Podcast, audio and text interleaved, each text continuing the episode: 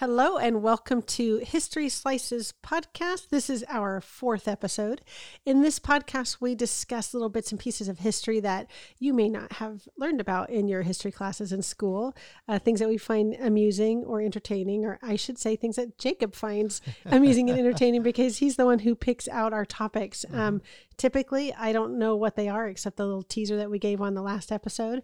So today, Jacob, all I remember is that we're going sailing. Yes. Yeah. No, I'm the one who's picking up the topics, and you're kind of along for the ride. I'm a bit like Willy Wonka, only slightly less demented. Yeah, that's a good analogy. Yeah. Well, I'll try to keep up. I'll try to ask pertinent questions and pay attention. Yeah. Don't worry. You always ask like wonderful questions. This is why it's great to have you as a co-host. Cool. Okay. Yeah. So what's the topic? The topic is the ill-fated voyage of the Essex, which is a sip. Okay, now we talked about not talking about sad things. No, ill-fated voyage sounds kind of. No, it's real interesting, and it was a complete tragedy. But the reason why I picked it. Have you ever read the book Moby Dick by Herman Melville? Okay, so obviously I'm very familiar with that book. I honestly don't believe I've ever read it. I did read Old Man and the Sea, if that counts. If that gives me any points at all. It has something to do with the sea, but no. Right. So I know, you know, of the story. I know there's probably a lot of references that happen in life to that story, but I honestly can't recall reading it. That's totally fine. But you know of it. And yes, of course, considered by many to be like one of the greatest American novels, which makes me feel really horrible. Let me add that to my reading list real quick. Honestly, I haven't read it much either. I tried to, but it was there's a lot of nautical terms and stuff that I'm like, it's a bit much. Anyways, this historical event we're going to talk about today directly inspired the book. Cool. Obviously, the book is very fictional and there's a lot of, it's telling its own story basically, but the events we're going to cover today was like a big, like, I don't know how else to say it other than influence, I suppose. Okay. At a risk of sounding like a broken record. It was influential in the writing of Moby Dick. Yes. Which, fun fact, at the time, people didn't really care much for that book. Now, Melville wrote that book, right? Yeah, Herman Melville. Do you know when that was written? Just to help me. Yeah, of course. It was published 1851. Okay. And I know you haven't. You're probably getting to this, but the Essex, when did that not entirely doomed voyage happen? It set sail 1819. 1819. Okay, yeah, so and it was at sea for a couple years. So kind of actually pretty relatively fresh history when at the time Melville wrote Moby Dick. So yeah, but people didn't like the book very much when it came out. That's really not too surprising sometimes. Yeah, well, it wasn't until decades after his death that people really started to consider it like a masterpiece, wow, like his magnum opus, the thing he's most well known for. Because he was a poet, he wrote a lot of stuff, but everyone just remembers him as a Moby Dick guy. Yeah, which is kind of unfortunate, but that's what happens. I suppose when you make something really famous, like everyone knows Bram Stoker for Dracula, but he wrote other stuff too. Yeah, so. Yeah, that's really interesting. So, okay. Anyways, so. Welcome to the early 1800s. Okay, here we are. Do you know why people hunted whales? Obviously, now they're like endangered and there's more of a conservation. That's the word. So, that's the word. Yeah. Okay, so when you say hunting whales, my brain goes immediately to the Alaskan Native people. And Inuits. I don't know if they're all Inuits or if that's just a certain tribe, but the Alaskans and other native, indigenous people who whale hunted as part of their culture and for food and for the fat and the things that they would make with the fat and all that. I think, northwestern North America, when I think whale hunting, I do not think England. Because the Essex, is that in England? Well, it was an American set. Oh. I know, but. Okay, so that's. That totally threw me because I was thinking Essex was a British ship. No, it's named, well, I don't know if it's named after, because there's a couple things in history named Essex, but it shares a name with if you look at a map of England, like the lower corner of it is area of England. Okay. Yeah, Essex. Oh, interesting. Okay, so it's good to get this all straight. So was Herman Melville an American author? Yes, he was. Oh, okay. So now that I'm on the right side of the pond. It's fine. The whole story. I've gone lost on the wrong side of the pond several times. We can go along thinking we're understanding. And then all of a sudden it's like, wait, whoop, there goes the rug. Okay, so I understand now. I should have clarified that. Beginning of the 1800s and... the Essex is an American ship. Yes, it's a whaling ship. A whaling ship. Okay. Yeah. Jacob, I'm with you. Please proceed. Sure.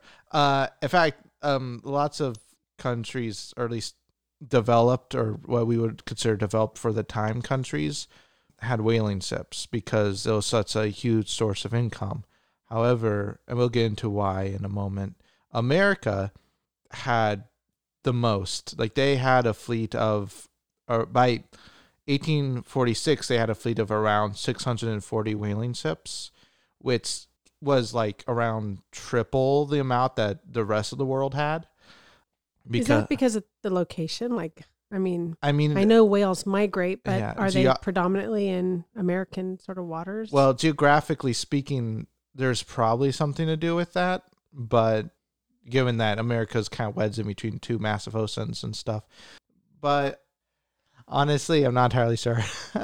Okay, but all right. But suffice it to say that we had 3 times as many whaling ships. Yeah, it was a massive industry. It was a very dangerous industry, actually, because of the realities of A, sailing at that time, and B, just trying to hunt these massive creatures. Though, of course, whales are usually pretty peaceful, at least in terms of like interactions with humans. They're just really big. Yeah.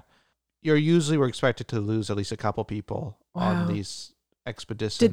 They probably got paid a lot of money to be part of the crew, when we get to the end of the story, we'll come back to that, but let's just say there's a funny little thing that happens to...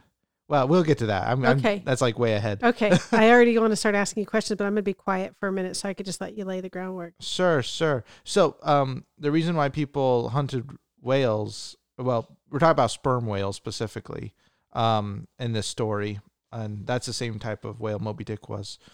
But the reason why people hunted sperm whales and why they generate so much of an income, you got oil from their blubber, which people used for lamps at the time, but also like lubricant for machinery because it's kind of like wax. Pretty important. Yeah. Especially, I was going to say especially during that time, but that was pre-Industrial Revolution, wasn't it? Or was that right about when the Industrial Revolution was kicking off? I think it was before. I feel like it was slightly on the leading end of. I mean, it's kind of hard to say because Industrial Revolution lasted for quite a while. Yeah. But machinery, that makes me think Industrial Revolution. It was a little bit. If the Industrial Revolution wasn't over by then, it was near the end. Oh, really? Okay. Yeah, because this is only a couple hundred years ago. Okay. 1800s. Yeah, a couple hundred. Yeah, sure. But also whalebone, people used to make umbrellas out of. They made corsets out of. They made fishing poles out of. Like, it was crazy how much stuff they used. I'm going to make an attempt to pronounce this word because I've never heard it before. Ambergris. It's gooey stuff in whale intestines. Wow. I was going to try to help you out there, but I don't think I've ever heard that word before. They used it to make perfume among some other stuff. Wow. I don't know. I guess it smelled good. I think perfumes have some element of oil in them too, because that's what probably helps it stick on your skin or absorb in your skin.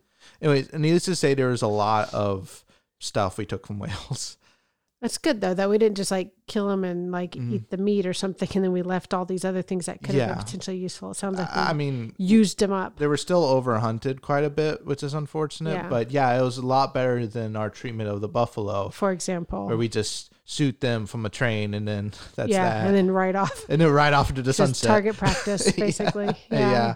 Obviously, none of this is allowed anymore. Sperm whales endangered, It's... Yeah. So just to kind of, circle back real quick, because we're talking about an industry here. We're not talking about cultural, tribal, people going out and hunting whales for food or whatever. We're talking about industry. Industrialized, at the time, modern industry. Right. Okay.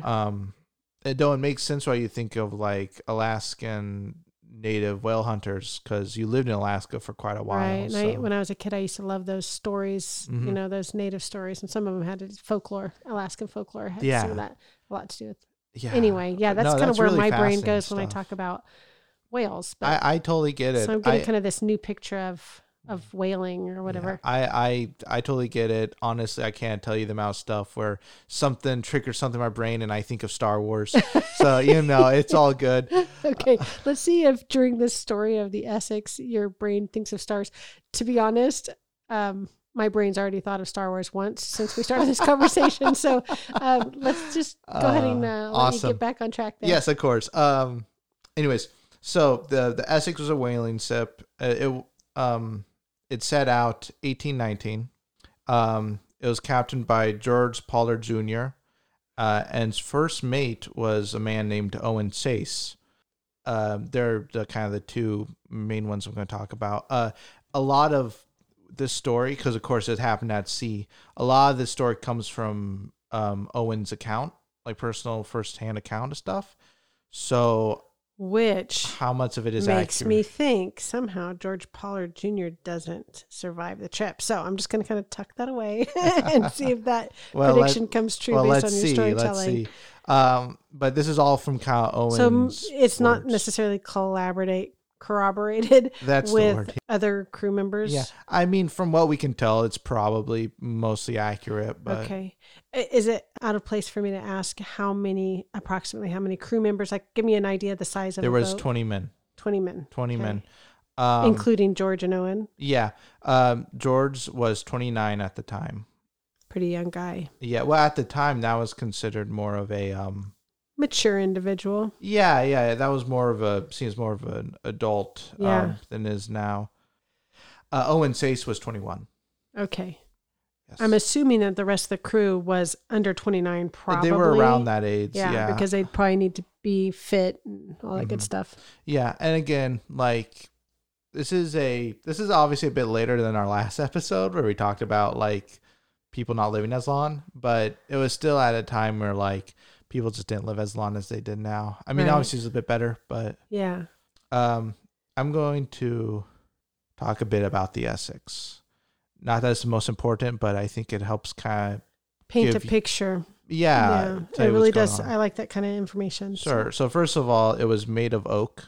It was an oak ship. It was about 87 feet long. It had three masts.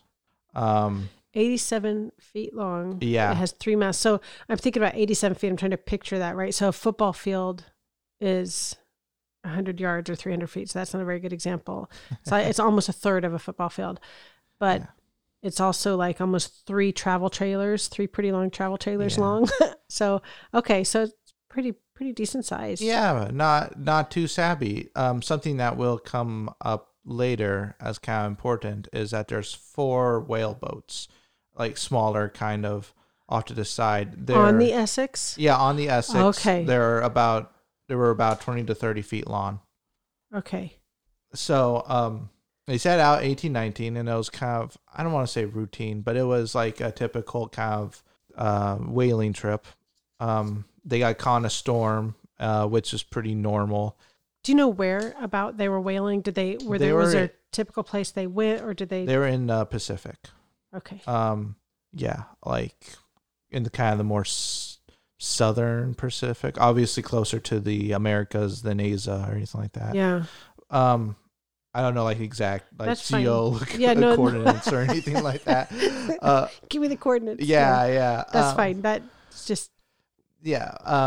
Well, the storms were pretty common then, and according to like Chase, it was a pretty rough one, but they pulled through. And that was expected. Like that's stuff that's like you go out there knowing that of the risks involved in this job, you're going to encounter storms, you're going to have to put up with like 20 other guys, you know, for like an extended period of time in a confined space, you know. Eventually they arrived at an island, and this is one of those things that like I think at the time we don't look too fondly on, but then it wasn't as big of a deal. They stole a bunch of turtles from the island, not sea turtles, like land turtles, and because they thought, hey, this would be a great on-the-trip snack, is to bring all these turtles and make soup out of them. Which was it an inhabited island, or just? I don't think so. It was just like an island. So, I mean, did they take the entire turtle population? Well, they took a whole bunch. It was a small island, like not really habitable in the sense that, it wasn't too big. And because it seems kind of harmless to me to take turtles. Well, what happened was and I'm sure this was a complete accident. I wonder if that's sarcastic. Someone started a fire on the island. Oh, no. And they left. They had to actually flee because the fire got out of hand. Oh, no. And people now think that some species that were like native to the island went extinct because of that fire. Yes. Oh, no. Yeah. And I don't... So basically they cooked all the turtles. Well, no, they had brought like a lot of them with them. Yeah. But this is one of those scenes that it's very much... not environmentally conscious at all. Yeah, unfortunate. Yeah, it is. Anyways, about a year into their trip, because again, it took them, they were several years out at sea. About a year in trip, 1820, that's when things went wrong. So, and... Can I just ask you something? Yeah. I'm sorry, because I know you're getting ready to tell me what went wrong, but if you're at sea for several years and you're whale hunting and you're on a 87-foot boat, if you catch a whale, you just carry it around with you for 2 years? Do you drop it off at a port somewhere? What's the deal there? I don't know. You only go back when you get one, and you don't get one for 2 years? I'm not entirely sure they meant to stay out as long as they did. Okay. For reasons I'm going to get into. Okay. But they left in like August of 1819, so it was less of like, I think the plan wasn't we're going to be out at sea for 2 years, and we're going to be out at sea for like a couple months or so. Got it. Okay. That helps me because I wasn't quite sure what they do with the whale. No, I got you. It was a little tricky for me too to figure out because it's like, how do they transport the whale? Yeah, it's stuff like that. It's a little harder to find information on because there's a lot of nautical terms I'm not familiar with. Yeah. A lot of outdated. Expanding your vocab. How you do stuff. Yeah. Anyways, so... Chase, the first mate, Owen Chase, he kind of dramatically described what happened. Again, we don't know if this is exactly how it happened or what, but he said that like basically, well, I was on deck and suddenly I saw like a sperm whale charging us. That's not exact words, of course, but because it's much more. That's the gist, 1800s, And so he called out. He's like, oh, and the whale kind of being their boat kind of knocked them up a bit badly. And then it kind of just disappeared, kind of went off. And they're like, okay, well, that was crazy. Let's make sure everyone's okay. Everything's fine. And then like half hour, an hour later, whatever, the whale came back. And people were like, that's it, coming again. And it hit the boat again so hard that it like broke in half. Like it totally just totaled the boat. Yeah, because these are massive animals and they can really pick up speed when they're going through the waves. Yeah. Did the whale go crazy? Yeah, well, it's like that's the thing is people, because sperm whales are usually very peaceful. Yeah. I mean, they'll attack if provoked. Yeah, it must have felt threatened. It must have, yeah. It was... I don't know. Trying to get back at somebody for something. Yeah, I don't know. But you can see how that can kind of inspire like Moby Dick, which is this vengeful giant whale attacking ships. Crazy. Or at least that's what Ahab thought of it. Yeah. But, yeah. Who is the main character of Moby Dick? Right? Moby Dick is the main character. It's complicated. It's complicated. That's what I get. Because but he's... Sorry. No, go ahead. Originally, the book is from Ismail's perspective, but as the book goes on, it becomes increasingly less about Ismail and more about Ahab and the whale. Okay. So it's kind of hard to say. Okay. Sorry about that. Didn't mean to get us off track. That's totally fine. That's the nature of conversation. Oh, Moby Dick. Okay. What'd you say? Yeah. No, that's how it goes. Yeah. Anyway, so they didn't all just sink to the briny deep, obviously, because we know what happened. This isn't like the Mary Celeste or something, which is just like, I don't know. We don't know what happened. They got on the smaller whale boats. I remember there's 4 of them. Yeah. So the survivors got on the whaleboats, and there's a bit of debate about what to do because they're off the coast of South America at this point. And I think some of them wanted, or the kind of general idea was, if we make it toward South America, it could be good. But they're, keep in mind, they're also miles away from that, you know. They're like in the middle of the Pacific. Basically. And now they're basically on kind of like some dinghies. Sort of. I mean, they're smaller 20-foot boats. Yeah. So they, the four boats kind of set off towards the general direction of South America. I think it was like Peru or something like that, you know, along the west coast of South America. They actually did come across an island, but they ran out of resources there. You know, like they stayed there for like a few days to a week or so, but because the island was so small, there really wasn't a lot on there. They had to leave it, though. Three of the men decided to stay on the island. Oh my gosh! Right. Yeah. So I mentioned there was four whale boats, like smaller kind of dinghies, right? One of them, I believe, was left on the island with the three men, but the other three continued onwards. I guess they're like lifeboats. We can just call them lifeboats. Yeah. For lack of like. That's what they were being used for. I have them in my notes like interchangeable, and that's a bit confusing. Yeah. Gosh, so, what a decision to stay or to go. Now, so they are. They weren't rescued until early 1821. Were all three of them still alive? The lifeboats, or the? Oh, I'm sorry. When you said they weren't rescued, I thought you meant the men. No, we'll get back to them. Okay, sorry. I thought we were talking about those guys. No. It's Carl White. But so were they rescued out of the water, or did they make it somewhere? We'll get there. Oh, sorry. Okay. What happened was one of the lifeboats got out of sight from the other two, and they didn't know what happened to it. Oh, jeez. Pollard was on one. I think Chase was on the other.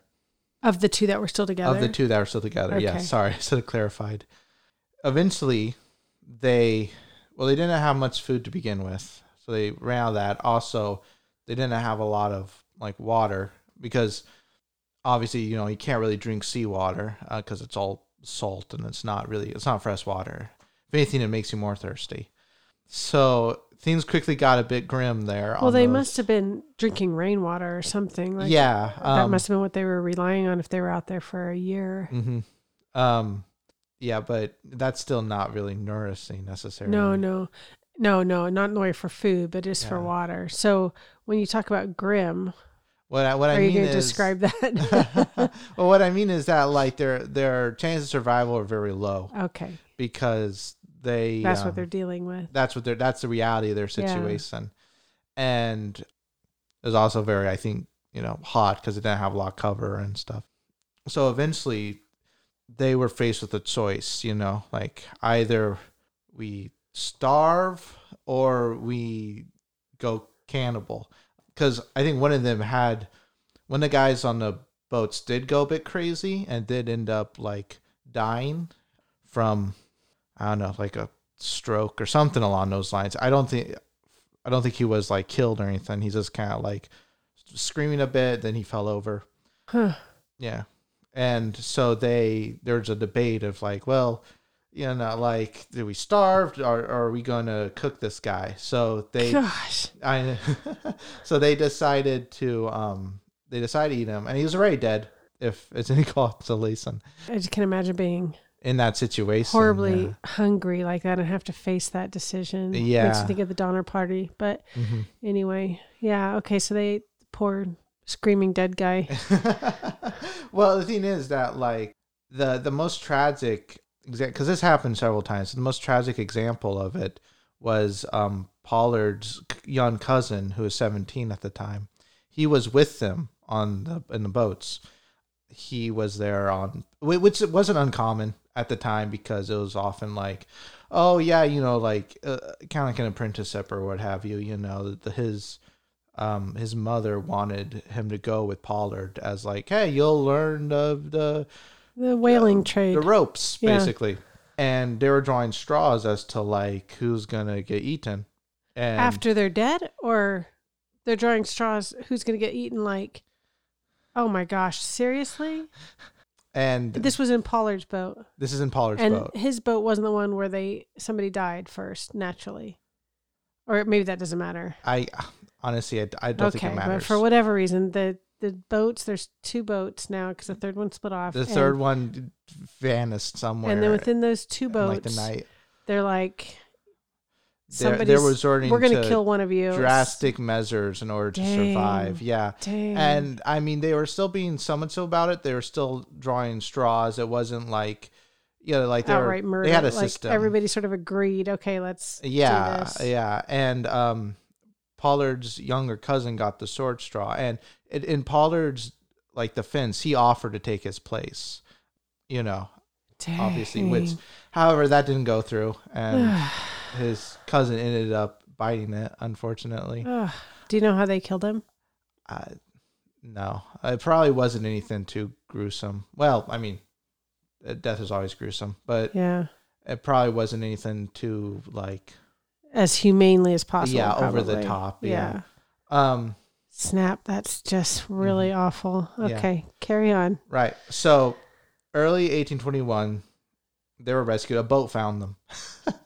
I mean, well, actually, the two kind of split off, and both those two boats ended up being found by separate ships. Wow. Okay. So that's good. Do you know if they split off intentionally, or they just sort of got separated? I mean, the problem with that is at that point, the survivors, which included both Pollard and Chase, along with, I think, a couple others, they were so delirious and crazed. They were just floating. They were really out of it. Yeah. Like when they... were found. They found Pollard and like another guy, like literally just their boat had a bunch of bones in it, and they were way more focused on the bones than the rescue ship or the rescuing them.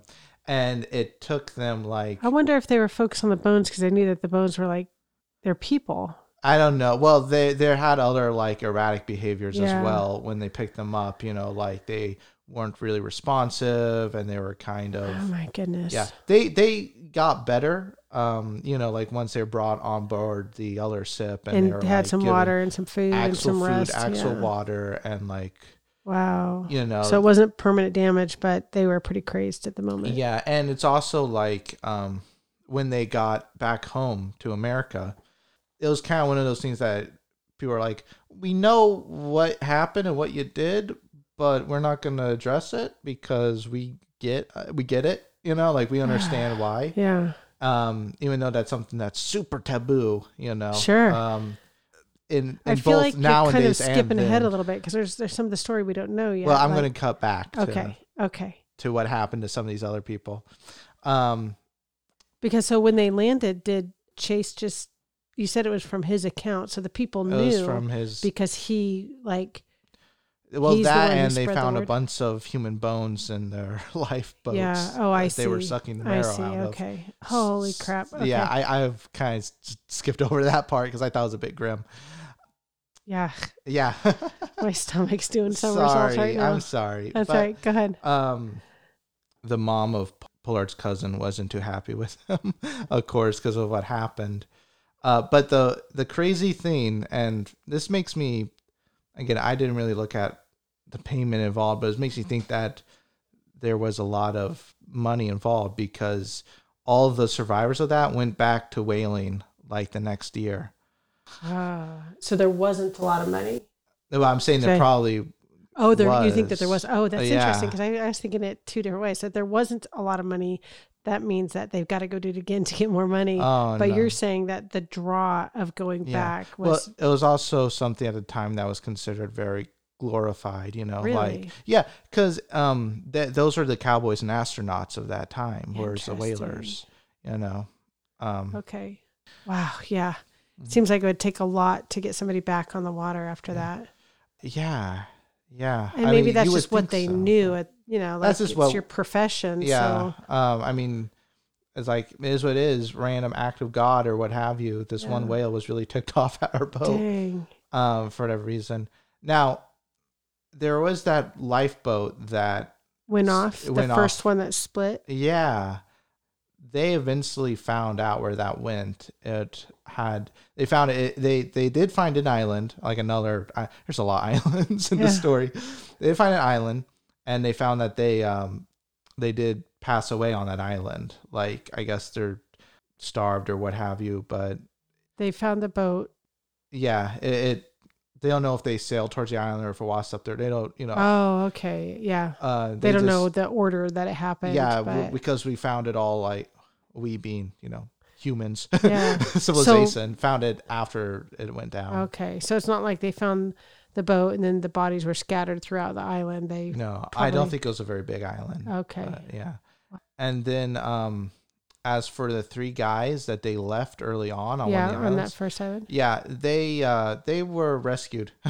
Really? They survived off like clams or whatever for like a couple months until someone noticed them and picked them up. Wow, that's a story all by itself there, that survival for a couple months on an island. Yeah, I mean, the thing is, like, it's kind of easy to be like, oh, the dummies, you should just stay there.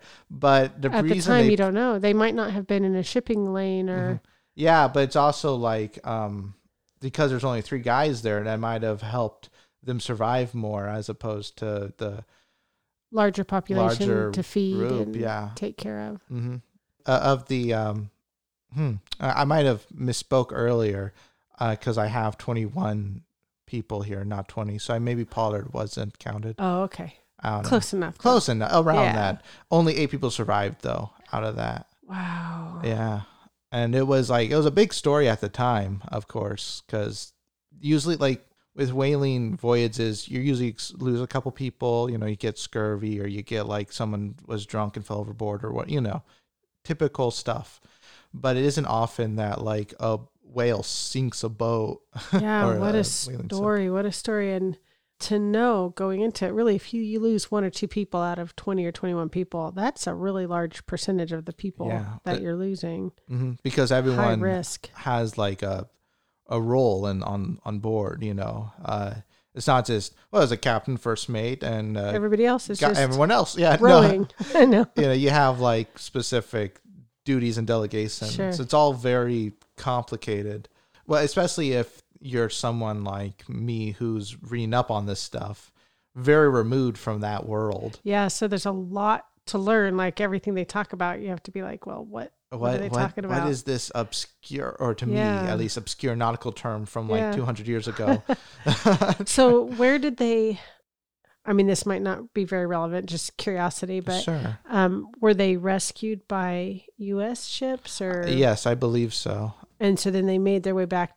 Like the first land they hit was American land, U.S. land. It's you can definitely see how that would inspire someone like Melville to write a book. I mean, it wasn't the only thing that inspired him, but totally. Yeah, that's amazing. Kind of like how the Mary Celeste inspired Bram Stoker, or, you know, writers, and you notice this a lot when you look at like who they are. A lot of what they write is stuff that they pick up, either like personal stuff or stuff that's going on at the time, or within recent memory. Yeah, sure. Mm-hmm. It's a bit of a grimmer story. It is kind of a grim story. I mean, I think it's neat to know that Moby Dick, you know, was inspired by a true story, but it's sad typically. And I'm not saying that we need to avoid these stories in the future, but like anything to do with a plane crash or a shipwreck or where there's a loss of life. And not just, you know, and that's hard to avoid in history. But, you know, such sort of tragic means it's pretty grim. I chose this story not for the cannibalism or death. I chose it because I thought it was an interesting whaling story, and frankly you're good. I was gonna say, frankly, there isn't a lot of interesting whaling stories. I was gonna say that really we didn't learn that much about whaling. I mean, I didn't learn that much about whaling. I learned about that one. It was more about the voyage of the Essex, you know. So the whaling is why they were there. There. So I learned about whaling a little bit, but it's also interesting to me just that difference in attitudes back then, where they're like, "Well, that sucked," but What are you going to do? That's, yeah, and then get back out there and do it. We got to hunt these whales. Yeah. Which nowadays, that'd be like, holy crap, man. Maybe you shouldn't come back out there. Melville himself, he was kind of a mixed bag in terms of whaling, because he was a big fan of whaling and he knew a lot about it. In fact, the book, parts of the Moby Dick sound like a textbook, because it just gets really into I wonder if Melville himself actually did whaling or was a whaler or whatever. I don't think he was. That's something I should know. But maybe he lived in a coastal town or something where he knew. He was into it. Yeah. But he was also he did have a concern about overhunting. But he also was I'm sure he'll be fine. It's kind of that thing where it's I consider this to be a problem, but I'm not concerned enough to, campaign on it or anything like that. And probably back then they didn't have numbers and they didn't have a way of tracking anything. No, not really. And that sort of thing. That's really fascinating. Yeah. So it'd be interesting to find out when the whaling industry did kind of meet its demise or whatever, when it stopped being the massive myth it was. Yeah. Pun not intended. Yeah. And, I suspect some of the things that whalebones, for example, provided were either not in use anymore, like in the case of corsets, or replaced by plastic. Yeah. Or I guess umbrellas would be metal. Yeah. Well, a lot of umbrella handles now are plastic. Oh, that's interesting. Yeah, but I was thinking about the spines of an umbrella. Oh, the spines. Yeah, fair enough. Yeah. I don't know. I imagine it was a lot of things. It wasn't an overnight change. It was probably something that's very gradual. Whaling is still done today, but it's something that's internationally criticized. You're not supposed to do it. Right. But I feel and this is really, I'm ignorant to the topic, but I feel certain populations are allowed to hunt whales if they're only doing it. And I think here in the Pacific Northwest, if they're descendants of certain people and they can only do it in the traditional way, with spears and things like that. There might be something like that on the books. I was referring more to in East Asia, Southeast Asia. There's a lot of illegal whaling. Poaching. Yeah, that's basically what it is. Illegal poaching of whales and stuff going on. And not just whales too, also turtles that are protected, dolphins, which are intelligent enough that it's almost feels like murder, an ethical issue. It's but then killing are dolphins fantasy. Smarter than dogs? Well, that feels like an ethical issue too, because their dogs are so sweet, but they're also eaten in some countries. So I'm wondering, I know this is really no. It's dolphins versus dogs. Yes. Which should we care about more? No, no. I think it depends, because it's kind of hard to say, because and how smart an animal is doesn't necessarily translate into something that's sweet it is, how companionable. But it doesn't necessarily translate into how understandable it is. You can't, and this is a little different, but you can't really judge human morality or sense of things and put it next to here's what a dolphin thinks.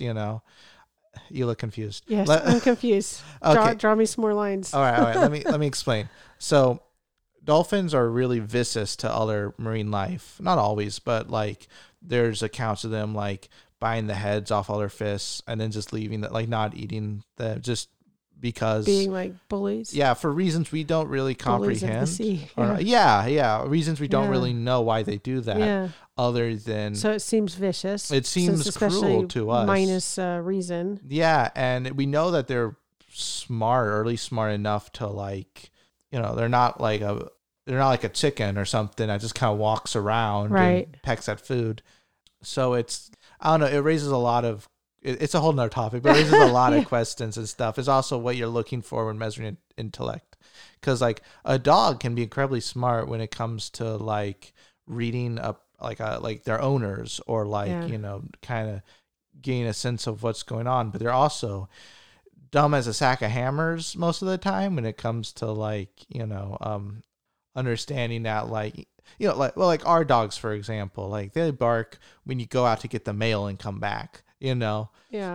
So it's despite the fact this is a whole nother topic on intelligence, isn't it? Like different kinds of intelligence and what intelligence looks like on animals. And so it's I mean, that's an interesting question, but I don't know how we segued off that because of poaching in China and dolphins and how it's moral issue versus potentially eating dogs. There was a documentary from a while ago called, I think it was called The Cove. And it's about how this one Japanese town, I think it was Japanese, apologies if it wasn't Japanese, but this one Japanese town that it was found out that what they do, like annually, is they lure a bunch of dolphins into their cove and then bludgeon them all to death. How do they lure them? Hershey kisses? That'd get me. How would they lure dolphins? Maybe they have some sort of dolphin whistle. I think it's more likely that they just had like a lot of like whatever it is dolphins eat. In the water, and then they just bludgeon them because they eat them. And then like once a bunch of dolphins are in, they will like, move stuff in front of the entrance to the cove, and then just blends them all to death. It's incredibly, like in terms of animal cruelty, it's not great, and they got into a lot of hot water once the documentary came out, and people are like, "Hey, that's not cool." Yeah, yikes. So. Anything else to learn about the doomed Essex and its crew? Yeah, well, it's one of those stories from that period in American history that people nowadays, they know about like the general like, well, this is kind of what it was like at the time, but there's a lot of historical stories and stuff that happened there that we don't really know about. There's whole presidents from that time period we don't really talk about, much less some like a one-off incident like this.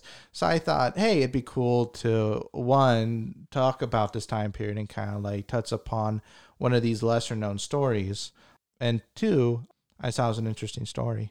Yeah, It really is kind of interesting. So this was the first half of the 1800s, which with our first episode, when we talked about Emperor Norton, mm-hmm. His story kind of picked up right after Melville wrote Moby Dick, which is kind of interesting. So that's, it's kind of, starting to fill in sort of the same century anyway, kind of interesting. Yeah. So good pick, good story, even though it was ickier than I prefer. But sorry. No, it's good. It's a very... Just promise me you won't ever tell me about the Donner Party because I've already heard that. I won't. No, that's on the blacklist. On the blacklist. That's on blacklist with a whole bunch of serial killers. No. Yeah, we're not going to go there. No. Because the problematic thing with history is a lot of it is really grim and dark. And there's some really great stories and really intriguing, fascinating stuff. But you kind of have to occasionally like... pick and choose, because it's not all, oh, this guy thinks he's emperor. That's fun. Because sometimes like, well, I mean... On one hand, they did maybe sort of accidentally burn down an island and like extinct a bunch of species. But on the other hand, I don't think they necessarily deserved what they got. Yeah. That was rough punishment. Mm-hmm. Goodness. Okay. So as far as questions from me, I honestly don't think I have any other questions that I didn't already interrupt you with. That's good. Better you interrupt me than you hold on to them and forget about it later. Yeah, because we know that happens. That has everyone. Yes. Okay, cool. So Jacob, thanks. That was a good one. And thank you for listening. Yeah.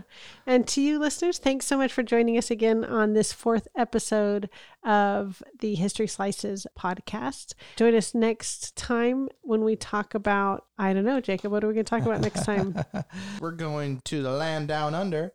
One of my favorite countries that I will never visit because I'm terrified of spiders and there's spiders everywhere there.